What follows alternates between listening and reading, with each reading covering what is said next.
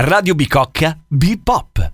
Oggi ci troviamo con la scapigliatura, però ci troviamo solo con Jacopo, perché la scapigliatura è un duo. Ciao Jacopo, come stai? Ciao, sto bene, grazie. Tu come stai? Tutto bene, grazie. E io direi anche un po' per rompere il ghiaccio di, di presentarti, di presentare anche un po' il tuo progetto. Il, il vostro progetto, ma in questo caso il tuo. sì, allora, eh, la scapigliatura è un gruppo formato da due persone, che siamo io e mio fratello Niccolò e mm, diciamo che è un po' il, il progetto tramite cui da oramai eh, un po' di anni a questa parte scriviamo le nostre canzoni che sono delle canzoni che in qualche modo si cercano di scriversi un po' all'interno della tradizione del cantautorato eh, e che però presentano anche delle sonorità invece un po', un po' diverse rispetto a quelle più classiche perché sono abbastanza elettroniche. E abbiamo fatto questo secondo album che si chiama Culturale che è uscito da poco e adesso lo stiamo iniziando a portare in giro covid permettendo sì infatti ecco visto che comunque hai parlato di culturale ti faccio subito la prossima domanda perché riguarda proprio quest'album che è uscito l'anno scorso cioè mm, pochi mesi fa in realtà sì. E ehm, come lo descriveresti in poche parole per qualcuno che non l'ha ancora ascoltato? Però noi ricordiamo ai nostri ascoltatori di Radio Bicocca di andarlo subito ad ascoltare dopo aver finito questo podcast.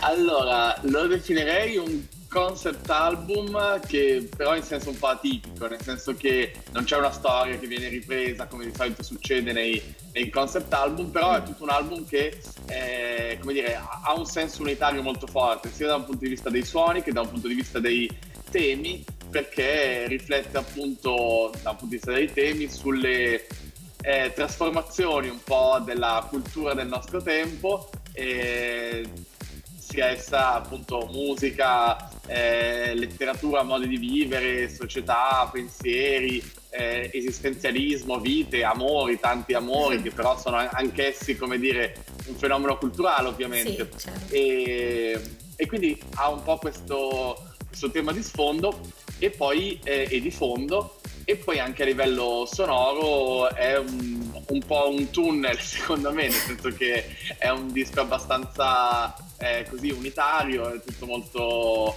molto, elettronico, anche se poi comunque ci sono chitarre e altri elementi sì. vari. E, um, non direi che è scuro, però comunque non è nemmeno chiarissimo e in questo senso secondo me è una cosa che un po' ti...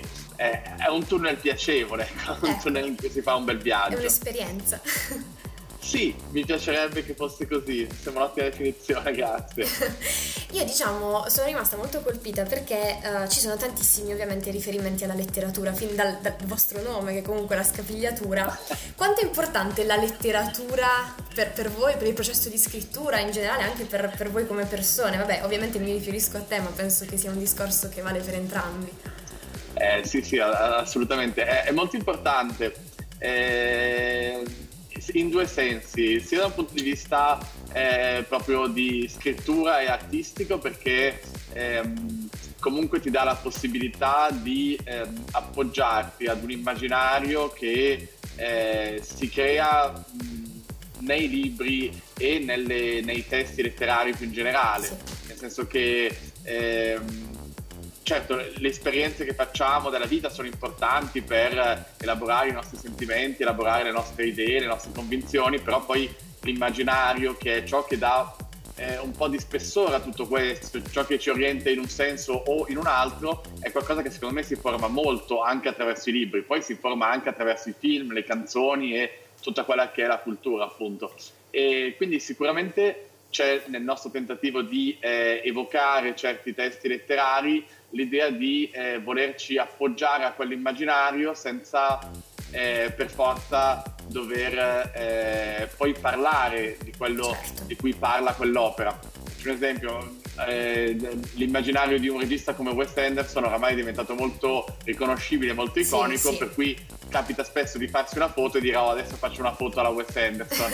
eh, o per citare i cani vorrei vivere in un film di Wes Anderson, ecco. bellissima canzone. Ecco, in quel senso lì, eh, secondo me le, le opere d'arte, la letteratura in particolare perché comunque eh, ha una fortissima capacità di creare degli immaginari, ti permette di darti l'impressione di eh, vivere in quella storia, in quel modo, secondo certe regole, in certi mondi, quindi è molto eh, divertente per, per, scrivere. E poi ovviamente questo ha anche poi un risvolto personale, nel senso che ehm, almeno a me, ma anche a, a mio fratello sicuramente eh, leggere piace molto e um, è una cosa che purtroppo riesco a fare sempre meno sì. perché c'è gli schermi che ci distraggono, il lavoro, le cose, la, la musica.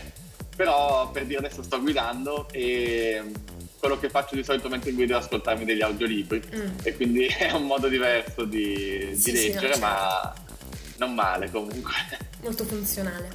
Adesso sì. però arriviamo un po' al clou di questa intervista perché domani eh, c'è un concerto a Milano, domani che è il 28 gennaio, lo diciamo per i nostri ascoltatori, c'è un concerto a Milano, finalmente. Come, come, ci si sente a tornare sul palco dopo tutto questo periodo e soprattutto anche in una situazione che è ancora molto incerta?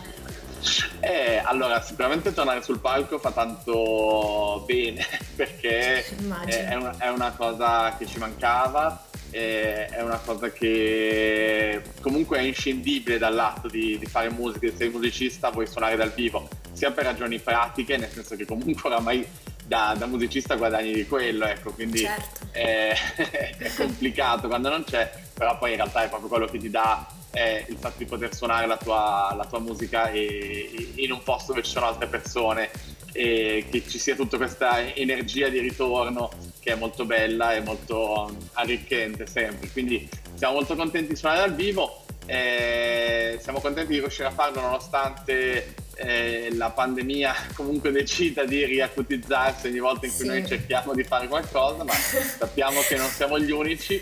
E... È un, purtroppo una situazione condivisa, siamo tutti sì, sulla stessa sì. barca.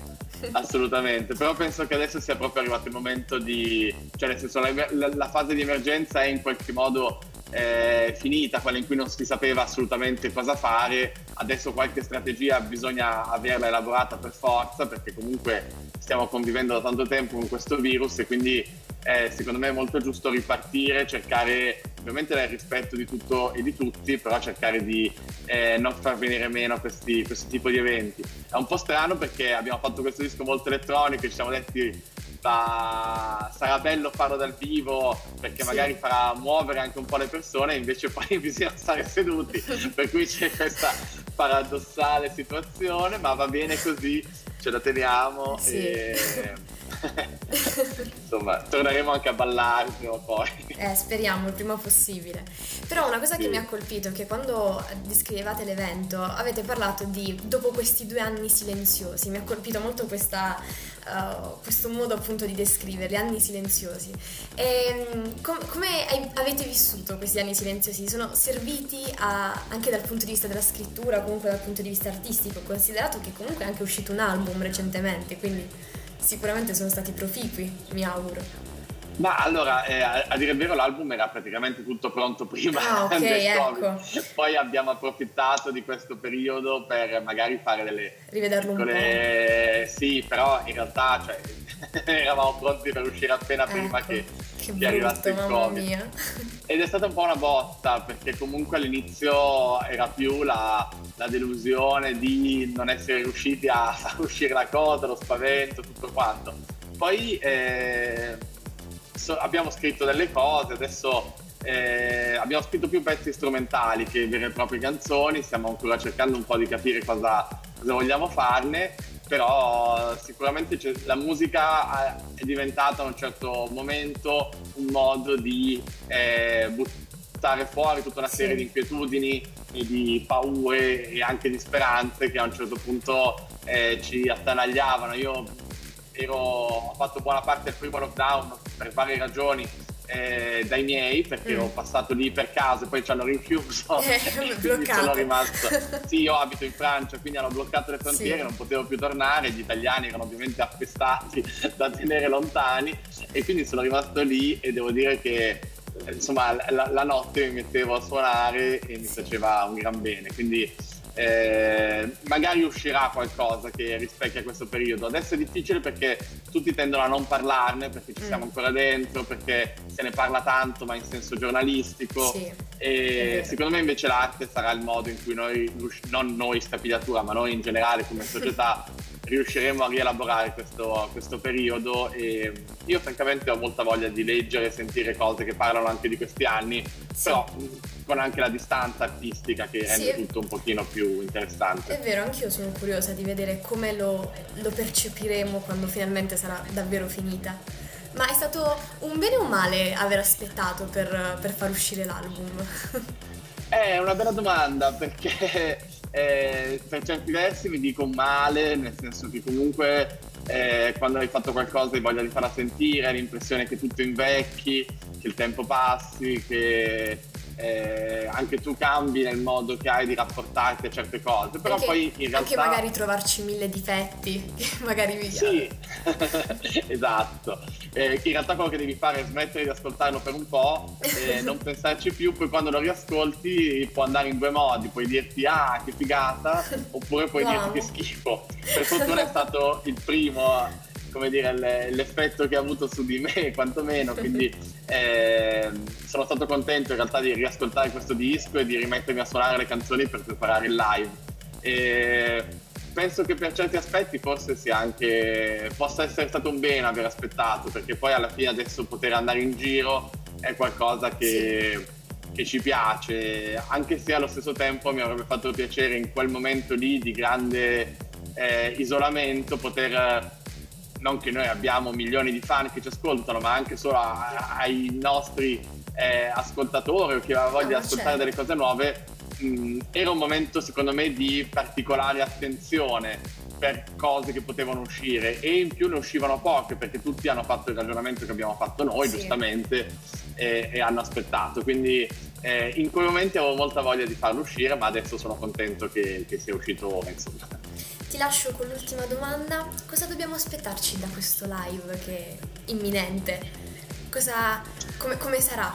Ci puoi già magari dire qualcosa in merito? Sì, è un live molto diverso dal disco, quindi secondo me eh, merita di essere andato a sentire perché eh, è una cosa proprio diversa.